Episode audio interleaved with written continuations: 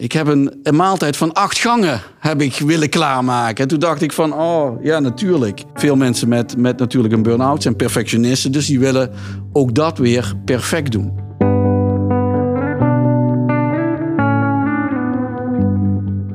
Iedereen die leiding geeft of op een HR-afdeling werkt, heeft er wel eens meegemaakt. Op een dag, meestal ochtends, gaat de telefoon. Het is een collega.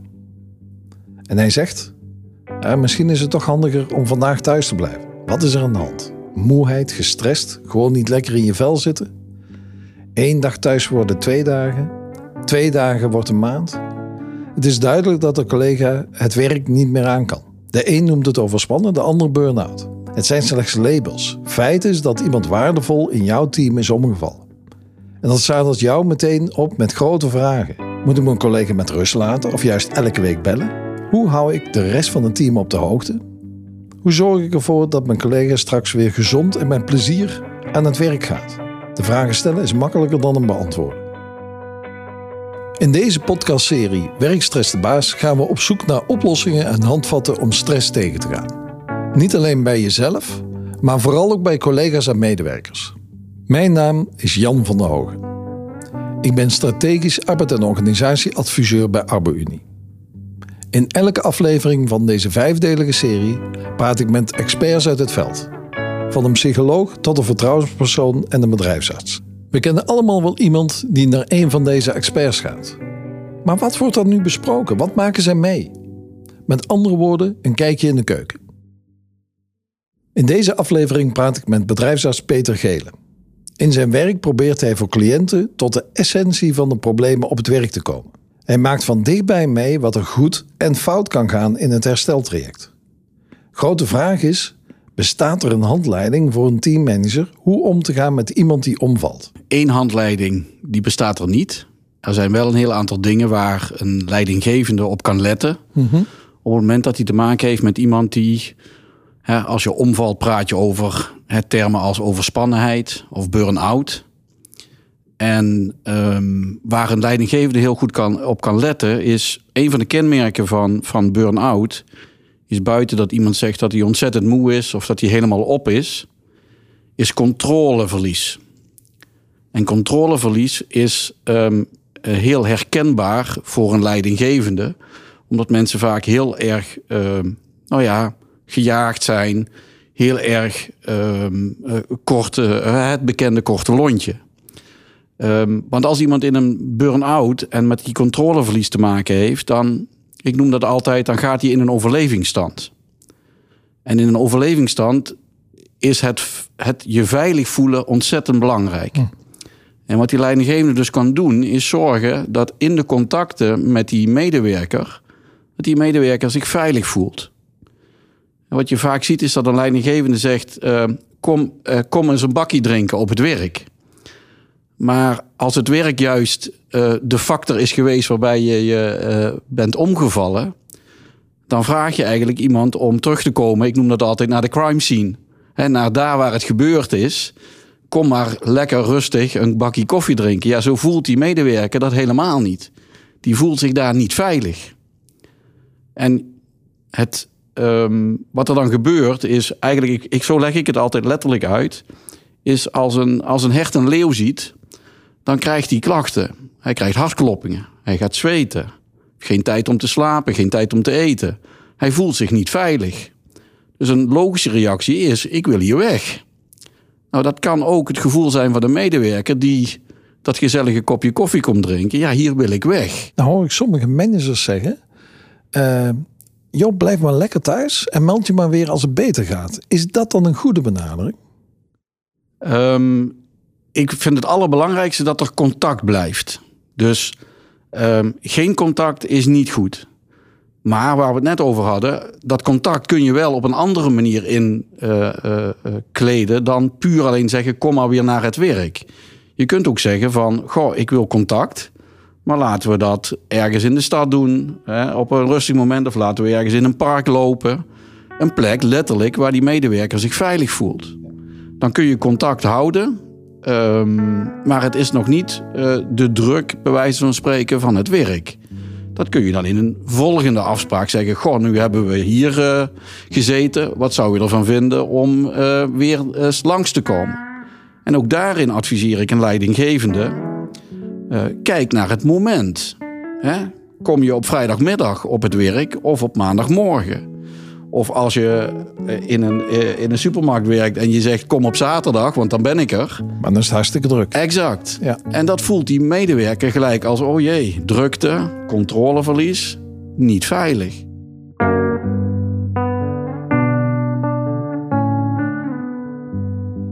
Maar laten we even bij het begin beginnen. Wat gebeurt er op het moment dat er iemand met een burn-out bij Peter binnenkomt? Wat zeggen ze? Ja, ik ben ingestort. Of uh, niks lukt meer.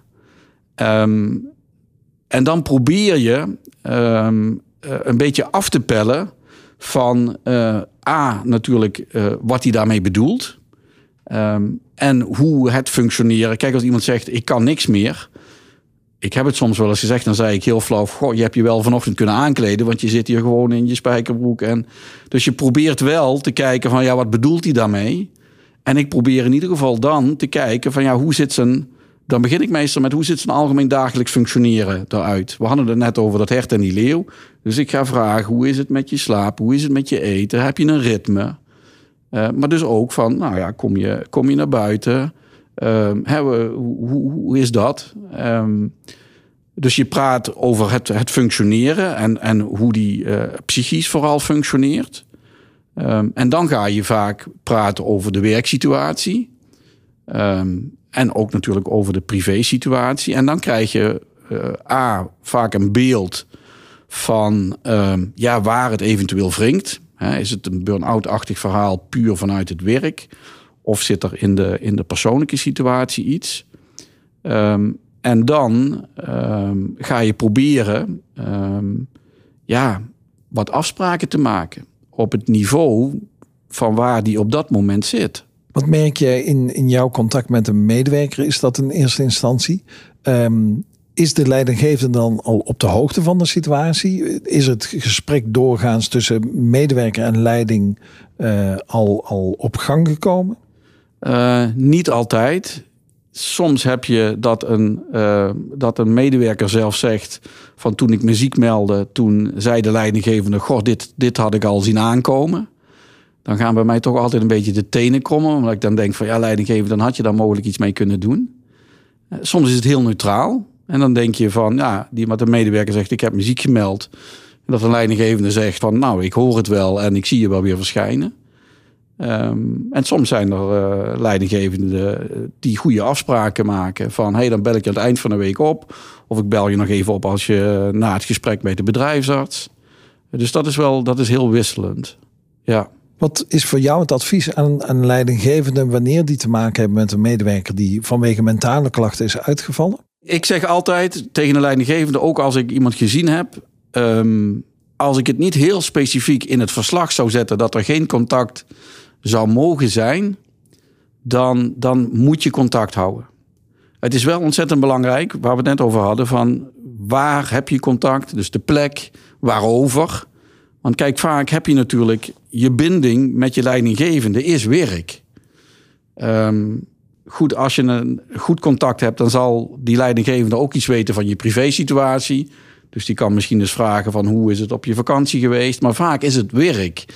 En als die werkfactor juist de factor is waar het wringt, ja, dan moet je eigenlijk met elkaar afspreken: gaan we het nou over werk hebben? Of gaan we het toch gewoon over andere dingen hebben? Dat klinkt heel, misschien heel theoretisch en wat, wat, wat, wat, wat sturend. Maar het is wel goed om het daarover te hebben. Want als die werkfactor juist weer die onveiligheid uh, uh, op uh, laat, laat komen, ja, dan, dan is het goed om het daar niet gelijk hè, na de eerste afspraak, na de ziekmelding, over te hebben. Je kunt dus als leidinggevende heel concreet afspraken maken. Waar gaan we het over hebben? En waar spreken we af? Dan voelt de medewerker zich veilig en in controle. Het is dan wel belangrijk dat je als leidinggevende houdt aan die afspraken. Kijk, als een leidinggevende zegt: Ik bel jou eind van de week. Ja, en jij gaat ervan uit dat dat vrijdagmiddag om drie uur is. Maar die leidinggevende die heeft op vrijdag geen tijd. Dus die denkt: Ik bel hem donderdag om, eh, om twee uur dan kan het zijn dat je een medewerker aan de telefoon krijgt die even schrikt. Nou, dan komt hij weer heel snel in die overlevingsstand. En dan kan het zijn dat het gesprek ook inhoudelijk gewoon niet goed loopt. dus afspreken wanneer je belt. Of dat je tegen de medewerker zegt, maar dan moet je eh, dat ook wel goed monitoren. Dat je zegt, bel jij mij? maar ja, als die medewerker dan niet belt of als dat anderszins niet goed loopt. Het is prima om een afspraak te maken, maar hou je eraan en, eh, en meld het, zodat de medewerker zich ook een beetje kan voorbereiden op het gesprek. En ik zie vaak dat op een gegeven moment, ik had deze week ook iemand die zei op een gegeven moment, ik, nu wil ik ook weer horen hoe het op het werk gaat. Nou, dat is natuurlijk ideaal als je dat tegen je leidinggevende zegt van oké, dan weet je waar iemand staat en dan heb je weer een stuk waar je het over kunt hebben. Blijkt wel uit het gesprek wat ik nu met je heb dat het um, de communicatie tussen medewerker en leiding uh, toch ook heel veel het expliciet benoemen van verwachtingen, behoeftes en, en momenten ja, zijn. En dat komt zeker bij mentale klachten. Kijk, hè, als iemand, uh, nou, iemand meldt zich ziek en die zegt: Ik heb twee benen gebroken, want ik ben net uh, onder de, de tractor van de buren gekomen. Dan weet die leidinggevende direct dat hij die persoon niet voor volgende week voor een koffiemoment uh, gaat uitnodigen. Nee. Dus dan is dat duidelijk. En eigenlijk moet hij dat bij mentale klachten dus eigenlijk ook doen. Alleen dat is vaak zichtbaar, is dat niet. Dus hij maakt heel snel een, een inschatting.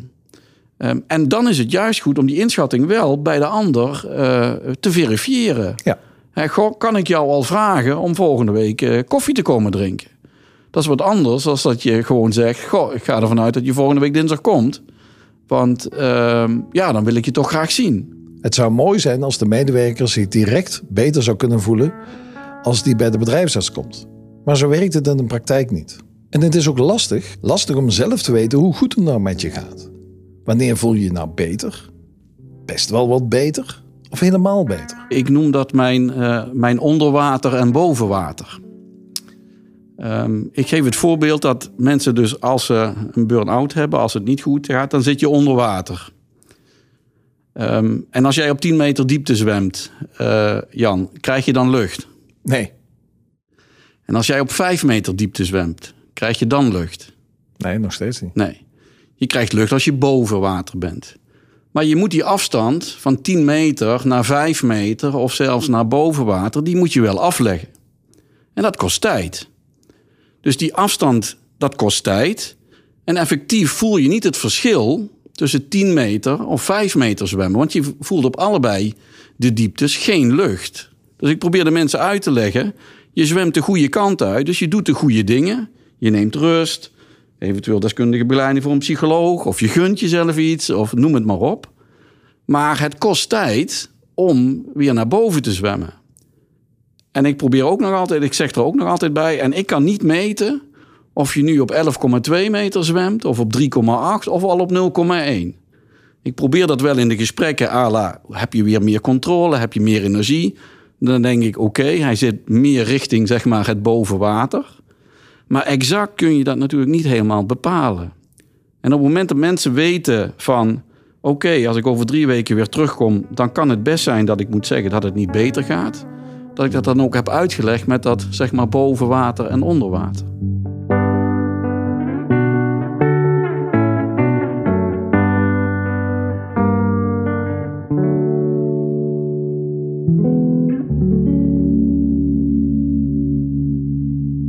hoe zorg je ervoor dat de medewerker steeds iets minder onder water komt?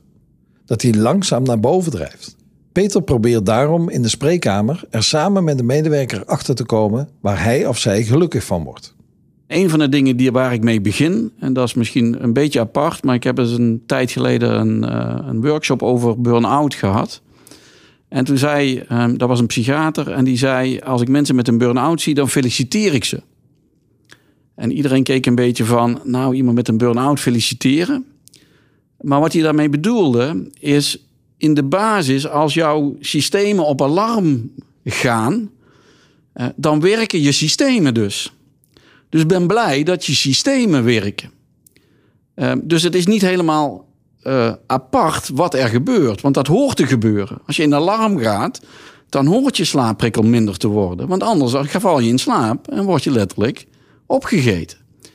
Dus ik probeer de mensen van de ene kant dus duidelijk te maken dat datgene wat er gebeurt ehm, eh, niet abnormaal is. Burn-out is ook pas sinds heel kort uh, benoemd als ziekte. Daarvoor was het, en dat vind ik een betere term, een toestand. Die heel erg afhankelijk is van het moment. Dus ik probeer die mensen dat uit te leggen. Uh, dat, dat het ook logisch is dat je dus in een heel aantal situaties dat die klachten weer omhoog komen. Uh, en ik probeer ze controle weer terug te laten krijgen. En dan ga ik simpelweg praten over van, uh, nou, wat voor hobby's hebben, wat vind je leuk, waar ben je goed in. Want als je succesjes wilt boeken, weer controle wil krijgen, dan doe je dat het beste in dingen die, die, je, die je goed afgaan. Ik probeer meer mensen ook dus te zeggen van nou ga eens kijken van hè, wat vind je leuk om te doen. Um, en ik had eens een keer iemand um, en dat was een, een, leerkracht en die, uh, die vond koken leuk. Dus ik zeg nou, ik zeg wat jij nu gaat doen in het weekend, ga je eens, uh, ik zeg ga je gewoon een, een maaltijd klaarmaken. En een paar weken later kwam die man terug en ik zeg en hoe is het gegaan? Hij zegt Peter, wat een verschrikkelijk advies heb je gegeven. Ik zeg hoezo? Ja, ik heb een, een, maaltijd van acht gangen heb ik willen klaarmaken. En toen dacht ik van, oh ja, natuurlijk. Ik dacht aan een tomatensoepje voor zijn gezin. Maar, nou ja, goed, veel mensen met, met natuurlijk een burn-out zijn perfectionisten. Dus die willen ook dat weer perfect doen. Dus ik moet van de ene kant, was het een, denk ik, in mijn ogen vind ik het altijd een heel goed advies. Maar het moet ook weer niet, uh, moet ook weer niet uh, gelijk doorslaan. Dat is één. En van de andere kant wat ik mensen vaak uh, zeg uh, ten opzichte van... want ze hebben toch vaak bij een burn-out het gevoel... Uh, een negatief gevoel, gevoel van nederlaag... dat ze zich iets gunnen. En dat kan zijn dus weer iets leuks gaan doen... maar ook simpelweg als je het gevoel hebt om eens op een maandagmiddag gewoon... Uh, te Netflix of wat dan ook, doe het gewoon. Want je hebt er al um, genoeg negatieve dingen tegenover staan. En heel vaak als mensen het gevoel hebben dat ze dat mogen, dat ze ook even mogen loslaten van oh jee, ik zit in de ziektewet en oh jee, het gaat niet goed, dan komt ook vaak weer die rust en die controle terug. En uh, vaak hebben mensen dus wel het gevoel van, nou ja, mag dat? Want ja, als ik, uh, als ik niet werk, dan moet ik eigenlijk binnen zitten en helemaal niks mogen. Maar als je ze dat goed uitlegt, en ik kan dat vaak natuurlijk ook gewoon naar een leidinggevende uitleggen, dat nou ja, goed, het koken van een maaltijd, als het dan maar geen acht gangen zijn, dat dat natuurlijk prima is. En dat dat niet gelijk wil zeggen dat iemand dan weer kan werken. Of het bekende verhaal, hè, dat mensen zeggen van, goh, ik zag Pietje wel uh, hè, bij het voetbal uh, op zaterdagmiddag uh, staan. Maar hij kan maandag niet op het werk zijn. Nou, dat probeer je wel uit te leggen, ala die veiligheid. Dat het juist goed is om dat wel te doen. Maar dat werken eventueel toch nog een stap te ver is. Het is prettig als een leidinggevende laat weten dat de medewerker de ruimte krijgt om naast het werk andere activiteiten te ondernemen. Maar om erachter te komen waar de medewerker energie van krijgt, moet je diegene wel een beetje kennen. Ook om te signaleren of het niet goed gaat met iemand. Ja, ik zie natuurlijk heel veel eh, mensen die, uh, niet dat die ziek worden van leidinggevende, maar ik zie natuurlijk wel veel mensen um, die zijn omgevallen. En dan is er altijd ergens ook iets fout gegaan. En vaker ook wel in de communicatie. Hij heeft een leidinggevende uh, uh, signalen opgevangen. Heeft hij ze willen zien? Heeft hij ze kunnen zien? Dus ik zie vaker dat dat niet helemaal goed loopt. Nee. Um, maar vaak is het ook zo dat een leidinggevende niet exact waar we het net over hadden, dat controleverlies, dat hij dat, dat, hij dat merkt. Dat hij dat zichtbaar, uh, dat hij dat ziet. als iemand krom loopt, ja, dan vraag je snel: Goh, heb je last van je rug? En dan kun je zeggen van nou, uh, hè, vandaag even uh, wat minder tillen en doe het rustig aan. Als iemand zegt dat hij slecht heeft geslapen of dat korte lontje. Ja, het is vaak lastig om te zeggen van ja, is dat één keer? Hè, of is dat iets wat, wat vaker voorkomt? Het is zodra een medewerker omvalt belangrijk om hem of haar een gevoel van controle en veiligheid te geven. Belangrijk is daarbij dat je als leidinggevende erachter komt wat diegene precies controle of veiligheid geeft. Als dat duidelijk is, kun je concrete afspraken maken. Wanneer spreken we elkaar en waar? Dat lijken details, maar voor de medewerker maakt het een wereld van verschil. Dit was Werkstress de Baas. In de volgende aflevering gaan we een stap terug. Want kun je iemand helpen voordat ze in een burn-out terechtkomen? En waarom zijn jonge vrouwen zo'n risicogroep? Wil je niks missen? Abonneer je dan via Spotify, iTunes of waar jij je podcast vandaan haalt. En houd natuurlijk de website van ABU in de gaten. Mijn naam is Jan van Hogen. Tot de volgende keer.